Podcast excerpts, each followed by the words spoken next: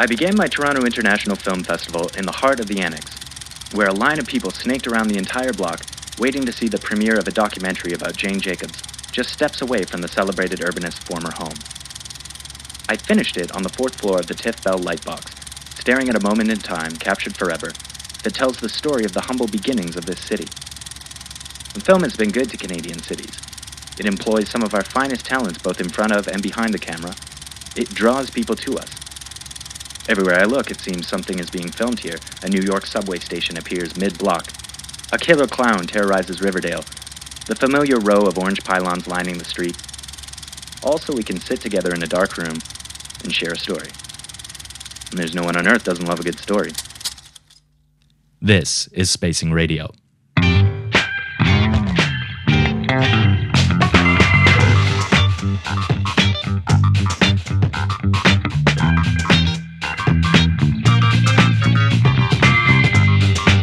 We're back in the broom closet at 401 Richmond Street West, Toronto, Ontario.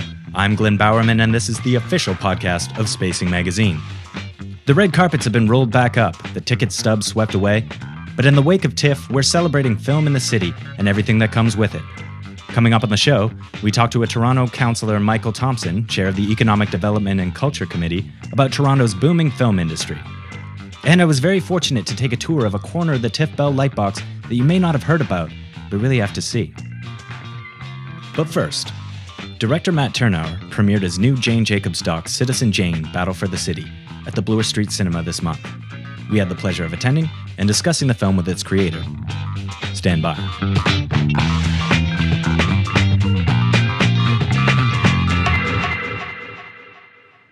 So, first of all, I'll say I loved the film. And uh, listeners to the podcast will be familiar with Jane Jacobs' work and her, her sort of philosophies. But what I really appreciate is you kind of uh, you you create this drama between these two very excellently matched characters, a nice David and Goliath character study, which I really appreciated. Well, it's Jane Jacobs and Robert Moses, uh, and uh, you can think of it in David and Goliath terms. Certainly, Robert Moses was the most powerful unelected official in arguably in American history. He was called the power broker and Jane Jacobs uh, came out of nowhere in a lot of ways. She was a uh, she didn't have a degree, college degree, and she was a journalist.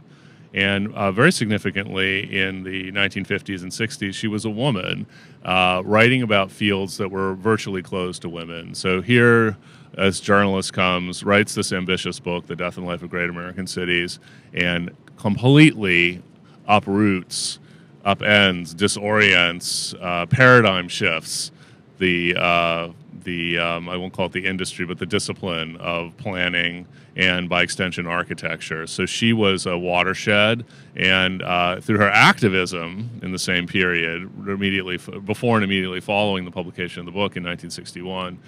Uh, she went up against Robert Moses's uh, draconian plans, which really um, were, were city killing and uh, she's uh, one of the people, one of the dragon slayers that uh, are said to have brought down Robert Moses. Right, and you talked a little bit in introducing the film uh, about what drew you to uh, this particular story and, and, to Jane Jacobs' work. Yeah, I um, first really found out about Jacobs by seeing her book in a bookstore a few blocks from where she lived in New York, 555 Hudson Street in the West Village. Uh, I'd heard about the book. It's one of those books I, have heard about that. I always meant to read that, so I did buy it and I read it, and it was just uh, it floored me. I mean, the voice, the authorial voice in the book is very unique. If you've ever read it, if you haven't, of course, I encourage you to. And the way she makes you see the city was for me uh, the real takeaway and a revelation. Uh, she explains to you what a city is, and what a city is is something perhaps different than what you thought. Um, and uh, this is, I think, her real triumph in that book. Uh, she gives you a, a way of looking at the world around you, and specifically the city, that makes you see your city differently. And when you see your city differently, I won't say through her eyes, but through the lens that she provides you, uh, it becomes uh, something that is a place of networks, communities, more of a bottom up city where it's functioning. And you see why the top down city has so many flaws. And so, what uh, what about this material told you this is a narrative? This is a story I can tell. Uh, no. Well, first of all, as a filmmaker, uh, you're always looking for things that haven't been done before. So, no one had made a definitive film about Jane Jacobs before. Um, and I thought she was an amazing character. I thought her message was very important and was undertold cinematically. Uh, you know, architecture and urbanism are of huge interest to the world and of extreme importance in a world that's urbanizing at breakneck pace now. You know the statistics. We're about 50% urbanized globally. We'll be almost 100 by the end of the century, people are saying, experts say. Uh, and um, so not only was this a great character, a person of ideas, and a great uh, movie about ideas that had never been made, um, I thought that there was a great character driven story, which was by adding Robert Moses and looking at a particular period in um, North American history, uh, which is mid century, when our cities were changing and being changed in a drastic uh, way that was thought to be uh, utopian at the time. It was really thought to be uh, the answer. Uh, and it was driven by what I call the white man knows best movement. Uh, very much the post World War II command and control method of top down, which had won the war and we were going to bring the war in a way to our cities. Uh, it really was thought about that, uh, like thought about in those terms. And that proved to be disastrous. And I think an interesting historical parallel is the Vietnam War, which was the same cast of characters who were the white men in charge that won World War II, which was probably the last necessary war um, on uh, global war. Uh, they brought that ethos to the city. And urban renewal, I think, is a manifestation of that same kind of powers that be mentality. And in the social housing realm and in the other uh, areas of urban renewal, which was uh, driving freeways through downtown, urban cores, by building towers with setbacks, so called towers in the park, uh, destroying the street life of cities, um, segregating uses, segregating people these were thought to be good things. These were progressive ideas uh, in mid-century, and uh, Jacobs was the first to point out for a mass audience that this was a disaster and a, a tragedy, really. New York was in its great creative days. Um, a place where all kinds of people can find opportunity, a place where you don't have to be big and important and rich or have a great plot of land or a great development scheme or something like that, to do something and maybe even do something new and do something interesting. And still, years later, in many urban centers, uh, despite uh, a lot of momentum in urbanist circles, uh, a lot of Jane's ideas and, and further urbanist thinking, uh, it's still a fight with a lot of cities and municipalities to actually see those uh, philosophies come to life in, in practice. Yeah, you know, it's a, it's frankly, I think, a mess. it's it's odd. It's uh, it seems like the intellectual um, engine of all of this is very separate from the practice. Uh, Jacobs, I think, won the intellectual argument. Um, not that she changed the academy in every way, but I think she really uh, changed the way that planners think and are taught, for the most part. Certainly in the West. Um, tremendous influence from a single book, really. Uh, however, in practice, first of all, she wrote the book in the 50s. It was published in the 60s. Urban renewal was in like full swing and, and still was going for decades after. Um, so it, the practice took a long time to change. Uh, I interviewed and uh, did research with uh, urbanists and urban planners who are academics who still don't get it they're still they're resentful of Jacobs. They think that she was an interloper. Still to this day, it's it's rather extraordinary. I just want to add that then the developers don't get it. You know, um, they are looking at uh, particular financial formulas that um, still are. Uh, drawn along Le Corbusier lines, which is the modernist formula for this kind of uh, city um, city destruction and rebuilding, and uh, Jacobs, I think, is losing the battle, certainly globally, and we can also talk about the developing world eventually because that's a, a big problem as well. And I wanted to say, uh, you know, as you know, Jane Jacobs herself in her life had a sort of sequel where she she came to Toronto and was a major force here. Uh, so it was very meaningful that uh, that you would premiere this movie in, in, here for the Toronto International Film Festival. Well, we were honored. First of all, um, it's it's arguably the greatest film festival in the world in in many senses. Uh, to be invited is is an honor in itself. Uh, that this is the city that Jacobs adopted after leaving New York in '68 and eventually became a Canadian citizen. Wrote, um, I think, eight of her subsequent books in Toronto. Her first book, her first two books were basically written in New York, but I think the rest were written here uh, and was a pillar of uh, of Canadian culture. And uh, we had at our premiere um, former Mayor David Crombie, who was I think in the late '60s, uh, was a ally of Jacobs. She was an ally of his, and uh, was instrumental in the Stop Spadina battle. Uh, so having Mayor Crombie there was really made it even better, and that it was at the Bloor Cinema, which was around the corner from where Jacobs lived on Albany Street. Was it all? It all was pretty magical, I have to say. Well, Matt, I want to congratulate you on a great film and thank you so much for talking to me. Thanks for having me.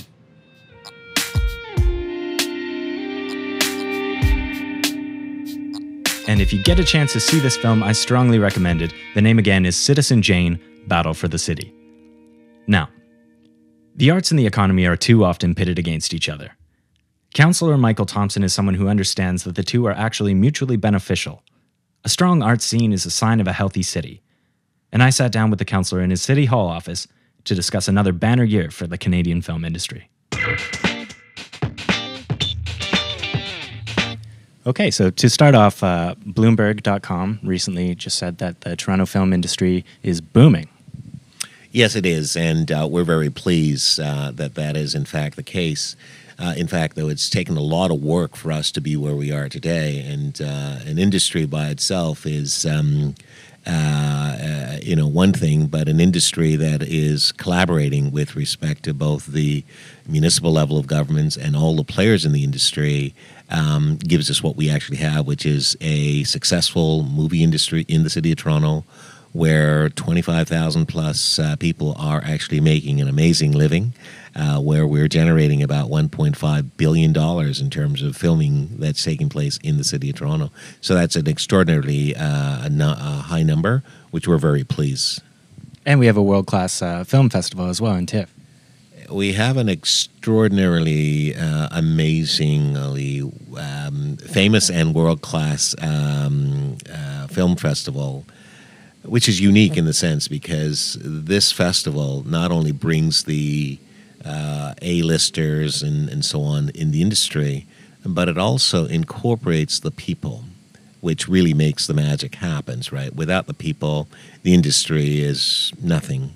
The people, their celebration of the stars, the celebration of good um, film, uh, their education, their understanding of films, and the volunteers who actually all brings it together and so on. Um, TIFF is a, a Toronto homegrown success success story started by a few people and has now basically captivated the world. And some of some of this boom might be attributed to some some good luck things like a, a low Canadian dollar. But uh, what are the things that the city does to sort of um, facilitate this kind of boom? Yeah, I mean, the city does a whole series of things. First and foremost, we have um, a film commissioner uh, who is responsible with his team uh, his happens to be Zaib Shaikh, who's a film commissioner and director of entertainment industries for the city of Toronto. He and his team have done an amazing job. We actually work to ensure that there is a one-stop shop process when uh, filmmakers come in and their team come in to see the film commissioner, their office. Uh, we help to create a positive relationship between the community, the neighborhood where the filming is taking place, because you, you know that has an impact, whether it's on traffic, on neighborhood, the number of uh, trucks that are uh, in place, the number of people that are in the community, and so on, uh, in the area where the filming is taking place. And so the film office works with the councillor's office where the filming is actually taking place to ensure that uh, there is full um, awareness and as well as there is someone to speak to if any resident actually has any challenges and so on. Uh, we make it easy for the um, uh, people industry to come in to to uh, get their permits and so on. Uh, importantly, though, we have the talented um, men and women who work in the uh, industry the talent's here. And so it makes it easier for those who are coming to film in the city uh, because of the talent is here as well.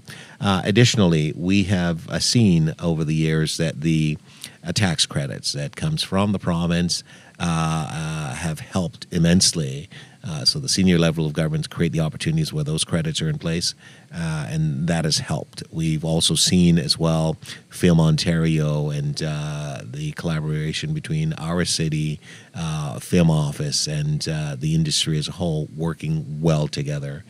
Not only the talent that's here, but all of the equipment that the companies need to. Um, film to uh, for the sound stage. The equipment's here.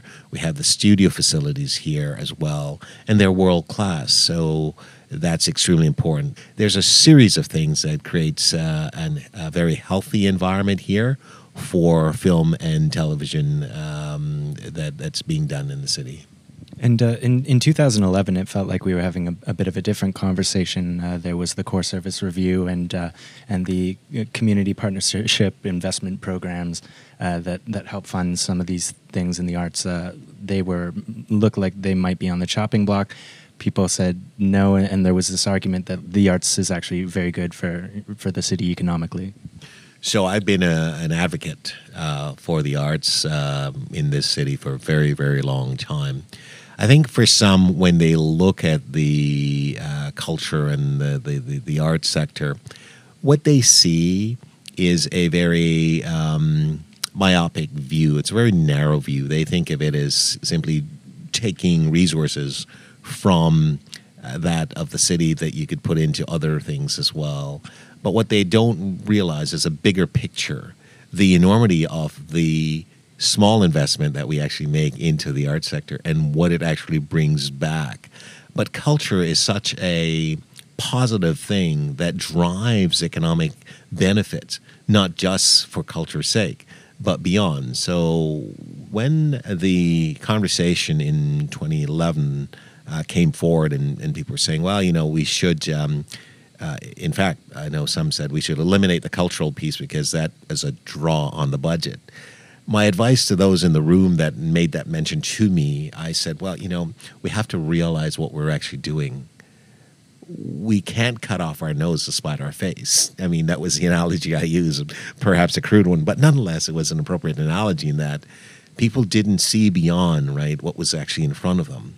And so, what we, what, what I said at the time, and um, you know, uh, the, the the community as a whole rallied around this. What I said at the time was that we needed to actually put together a plan for the city. And what we did, we came up with the name Creative Capital Gains. That was actually by a deliberate um, focus on my part to ensure that those who were making decisions understood that culture was not simply about handing out and expecting nothing in return, was that it was part of the economic vibrancy and economic benefits that could accrue to the community as a whole if we directed our investment appropriately, if we monitored, if we watched what what um, we were actually uh, putting our resources into, and what what the benefits were, and we made that plan to ensure the investment that we're going to may, be making at the time led to something. And all of those things have led to today in 2016, where many of those who commented on eliminating uh, the funding for the culture and the arts, are now I see them celebrating the amazing things that are taking place in the city of Toronto. So I think it was there's, there's short sightedness at the time, but the good thing was that there were people of good judgment, good character, who um, said, "Hey, listen, we need to collaborate and bring our um, intelligence and our understanding of culture and the arts sector and what the economic propensity and benefit can be and bring forward a plan and then stick to that plan. And we have stuck to that plan. The plan was a very thoughtful, thorough plan that involved everyone in the community across the city. We had early morning meetings, mid afternoon meetings, late meetings. There were daily meetings that went on because the plan was supposed to have taken, um, you know, 18 months two years to, to prepare. We got it done in three months and it worked out extremely well.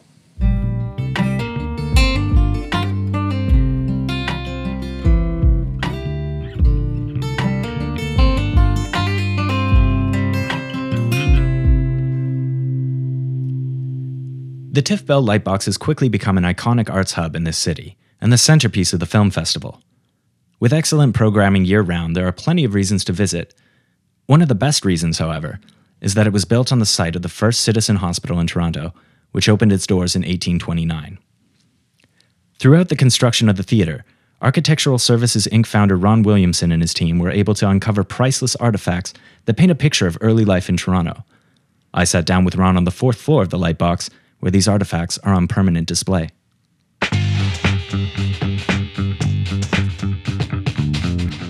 So, first of all, Ron, if you can tell me a little bit about yourself and how, how you got into a, a, long career in archaeology. Sure. Um, well, I was raised in London, Ontario. And when I left high school, I thought, well, what do I want to do? So I decided I would go to Western and uh, maybe get into a pre law course. I, I can't imagine how many people think that as they're leaving high school and they're going to do that. But one of the first courses I took was anthropology, and there was a, a professor who was giving a night lecture, a public lecture on archaeology.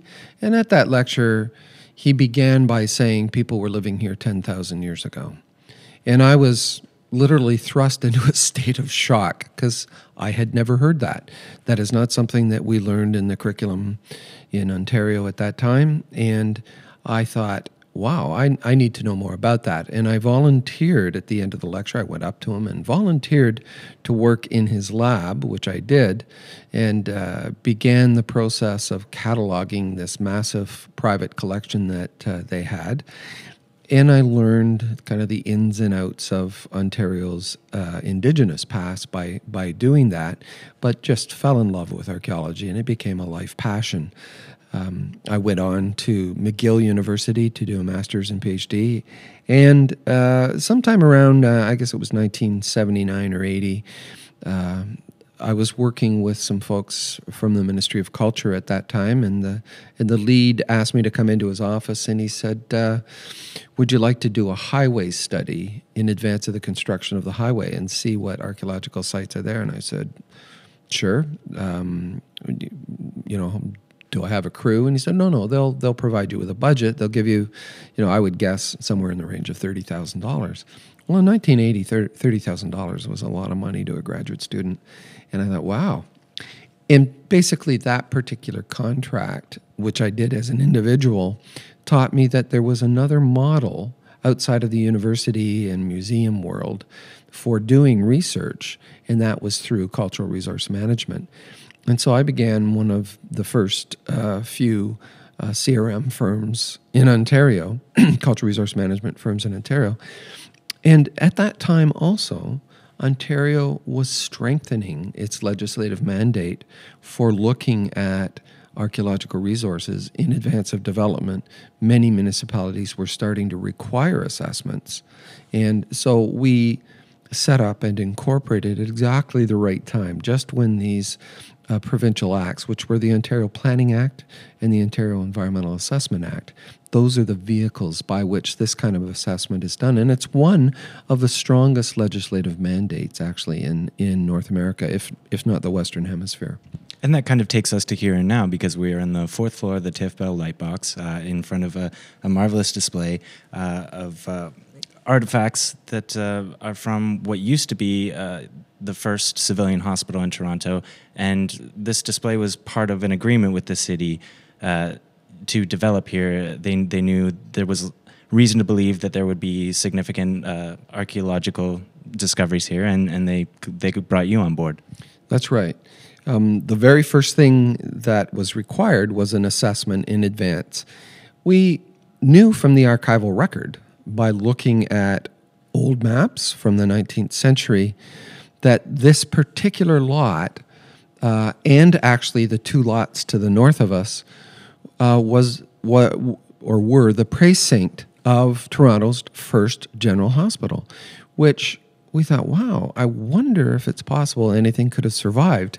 And we did the modeling, um, and one of uh, our staff members is a, is a man named David Robertson, who is a genius at looking at these maps and layering them and identifying those windows where we could excavate, uh, remove the pavement, remove the overburden, and get into the soils that would have been present at that time and see if there were uh, remains of the, the, the hospital uh, or associated deposits.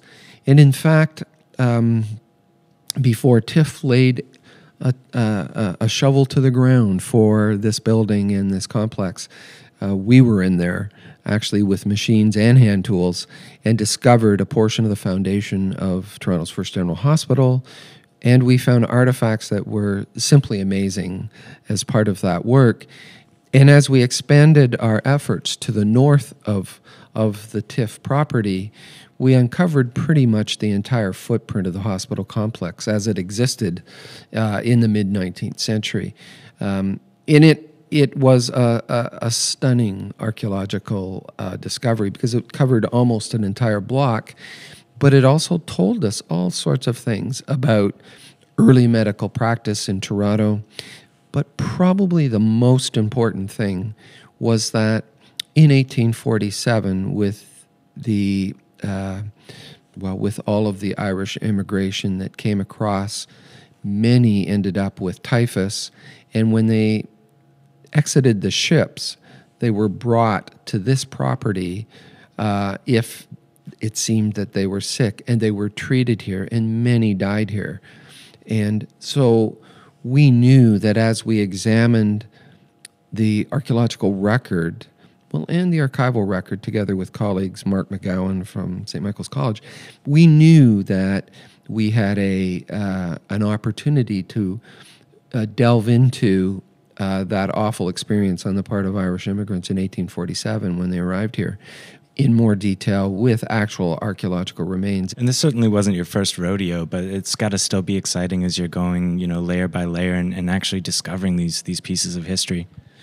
It is, and and it's not my first rodeo, or it wasn't my first rodeo, but boy, it's it's you know it's one of the top ones because uh, of the importance of the building, because of the importance of the historical events uh, around it, and uh, our need to commemorate those events. Of course, we have Ireland Park um, at the foot of Bathurst Street, um, and and here we have uh, a very nice display. We're, I'm really glad you're doing this because it needs more exposure. We need to get people to this to see these lovely artifacts. When we do the archaeology, it's not just the artifacts, it's, of course, the archival record before that. It's it's the actual structural remains we found, and we actually did find wooden flooring. We have found the privies that were used by the hospital. We have found the foundations of the hospital, both on this property and to the north, and so all of that has allowed us far more information about what was happening on this property than we would have ever known just from the archival record. And it seems to me uh, nowadays a lot of urban archaeology is in the news in Toronto, headline news, uh, I guess, as, as they're developing the waterfront and uh, over in St. Lawrence Market uh, and uh, the ward, uh, St. John's Ward. so why do you, is that part of partly because of the legislation that you talked about? It it is that's why it's happening, and the fact that Toronto has been exceptionally proactive and in uh, devising and implementing an archaeological management plan for the city that identifies these blocks as requiring archaeology before anything is done on them or along the waterfront in certain areas. So you see all this archaeology. So in the case of the ward, an archaeologist, Timmins Martelle, Holly Martelle, came in and spent the better part of a year working in that block. But as you know, there's a piece of the legislation that's not quite as strong as we would like it. And that is what do you do with all of this material? What do you do with all of this information that makes it worthwhile to the general public? So, me as a historian or my colleagues, we gather huge uh, value and benefit from doing this work, but frankly, the public should as well because it's their history. And I think we need we need to strengthen that legislation as we as we watch right now kind of in the headlines as you pointed out the discussion occurring between the Ontario government Toronto uh, about how should the word be interpreted and how should it be presented and uh, in major cities in the world that's a foregone conclusion you're going to do that and the public is going to see uh, beautiful displays that that show you that history done in artful ways. So there's not a single prescription as to how you do that.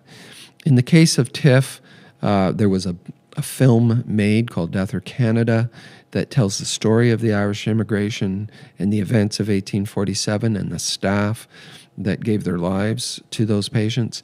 And uh, uh, my friend Robert Burns, uh, Robert Kearns, I should say, but Robert is with others um, thinking about what is the correct art installation and commemoration that will occur on the properties to the north of us.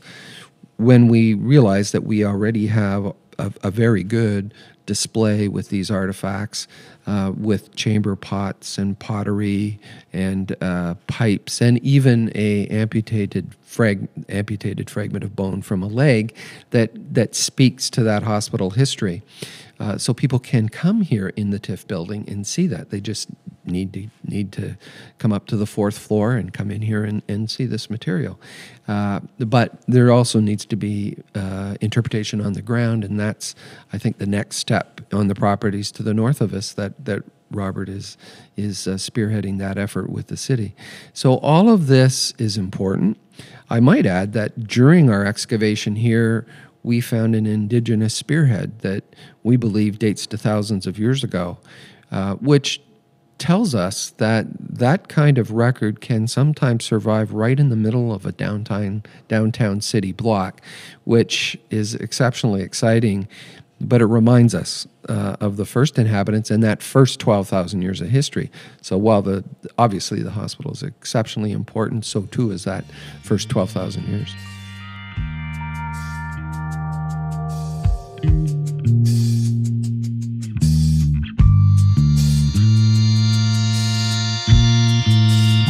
Now, let's take a tour of the exhibit. Tough trick to pull off on radio, but we'll do our level best.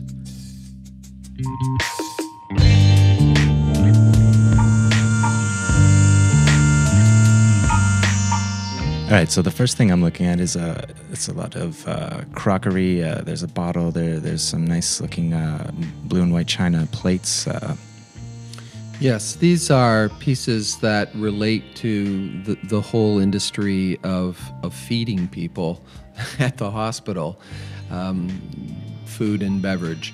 So these are these are transfer prints, and because the hospital began its operations in the kind of early to mid 19th century, there's even pearlware here, which is an earlier form of of uh, of ware that that we find. It has kind of a bluish color, and um, so we're we were happy to see that. We have like saucers and we have wine bottles. Actually, one of the things we know about the way in which people were treated, the patients were treated, was with wine and milk. So wine was actually a, a, a, prescribed substance for folks. We found one particular vessel that's on display um, that shows you the name of the actual uh, store where this is sold, the William Henderson out of Toronto, Ontario, and it's you can actually see the maker's mark right there, and it kind of gives you a little bit of a chill to think, wow, there's there's a, a stamp right off of a place in Toronto from from the 1840s, and here we are finding the archaeological signal of that. You know, so many uh, so many decades later. There are also, of course, large numbers of chamber pots because we're dealing with with patients who couldn't leave their beds to get to the privies, and and so we we see all sorts of those. And and mixed in uh, amongst this part of the display is is the uh, the spear point that you talked about uh, that you believe is thousands of years old. Yeah, we it's it's it's um fragmentary. It's missing its base and a little bit of its tip. And when we find projectile points like that, um, the tip is often broken because that's probably that probably remained in the animal or in the bone in the animal. So what we're looking at is a piece that was retrieved, and probably the it's fairly small, and I think probably the, the hunter thought, eh, I'm not, I I'm, I can't rework this piece of stone into another finished tool, so I'll just abandon it, and hence you know, 8,000 years later, we find it. It was the only indigenous artifact that we found in out of the entire excavation, out of thousands of artifacts, and in fact, tens of thousands of artifacts when you when you consider the the properties to the north. But there was a small creek that went nearby here, and we, we think that probably this hunter was traveling along that creek and left this left this piece here. But as I said earlier, it really speaks to this sense of of understanding that that that whole layer of occupation is below us as well. Right, and it is quite small, so you must have been going over this area with a fine tooth comb. yes, the excavation uh, in, involves actually gridding off the area, usually in in one meter squares, and you actually screen all of the kind of dark. Uh, uh, paleosols that, that are artifact laden, and we actually put that through screens and usually uh, six millimeter mesh screens. So even small artifacts are picked up. You don't you don't miss them. Now, moving over uh, to this other section, uh, I think it speaks to the, the immigration that you were talking about, the Irish uh, experience coming over. Uh, there is a Lady Harp brooch, a Dublin button, yeah, those are objects that obviously speak to the Irish experience at the hospital. The harp brooch is, is absolutely stunning piece. You can imagine the excitement on finding that. You, if you're the archaeologist working in a screen and suddenly this gorgeous brooch pops up uh, with an Irish harp on it, and you're there because you're thinking about the Irish who were brought to this property, and you can imagine what that does, as well as actually that Dublin button both of those objects uh, elicited quite a response from the field workers when they find it. But there are other artifacts on display here beside them, which are uh, tools made out of bone. So, for example, there is a, a bone toothbrush, because of course there wasn't plastic back in the early uh, 20 uh, early 19th century, and there are uh, combs that are there, regular combs. There's actually a small little lice comb that's on display because those were the kinds of pests that drove people crazy in these kind of common hospitals at that time. And in fact, in the privy, one interesting find was that we found um, through some analysis of insect remains, we found bed bugs. In, and so, um, for those who are, are exceptionally concerned and having to deal with infestations of bed bugs today, so too were people at the hospital in the 1840s. I guess it's comforting to know that we have that link to the past in particular. well, you know, I think as people have to deal with that, uh, they shouldn't think they're the first to have to deal with it.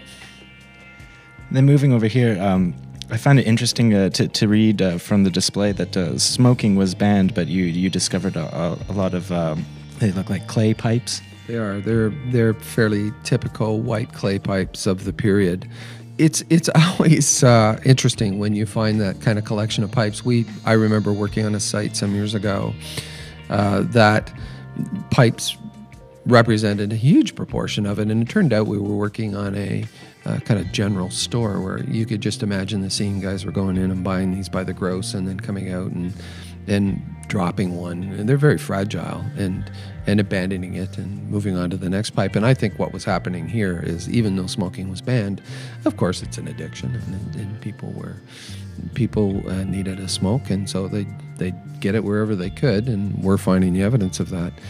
the other objects that are, are here are um, things that you would expect to see. So, like a hospital bottle that was maybe a chloroform bottle that's been very carefully put together. And if you look at this piece, yeah, for your listeners, imagine a, a piece that's about 10 inches high, a bottle, clear bottle, but you know, with maybe 30 or 40 sherds that have been glued all back together.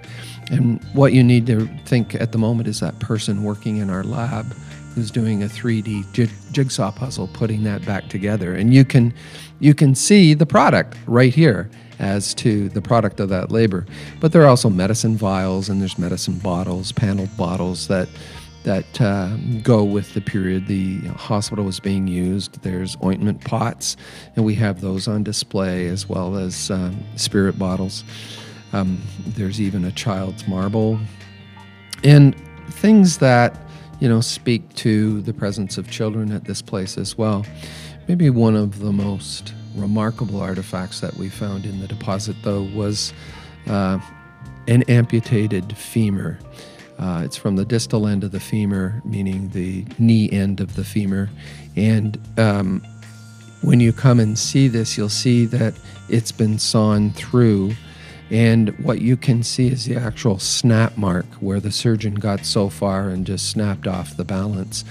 They would have, of course, tied off the arteries, and, and but this was a requirement. This would would be something where probably in the lower leg there was an exceptionally serious injury or gangrene or some kind of problem, and you would render a complex wound simple by cutting off the problem. And that's how medicine dealt with those kinds of wounds.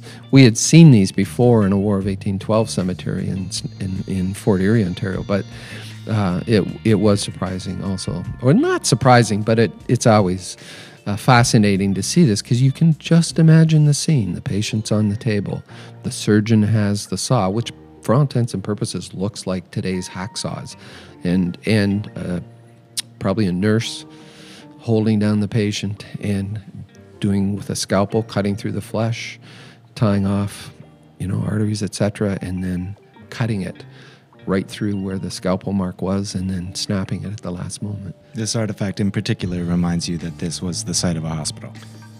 Indeed, and it evokes that whole sense of pain, suffering, and death.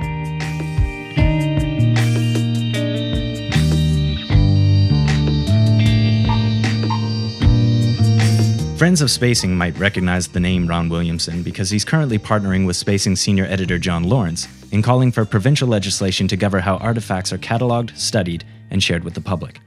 You can read their column in the Toronto Star. This year saw important excavations in St. Lawrence Market and the future Toronto Courthouse site on Centre Avenue, located in what was known as the Ward, the city's first immigrant neighborhood. And that puts a fine point on the need for such legislation. We're really good at digging things up, but if they're secreted away and forgotten, we're missing out on the story. And there's no one on earth doesn't love a good story. And that's the show. Thanks for digging in. If you like this podcast, please talk about it ad nauseum at after parties. A like, share, and subscribe would really make our day.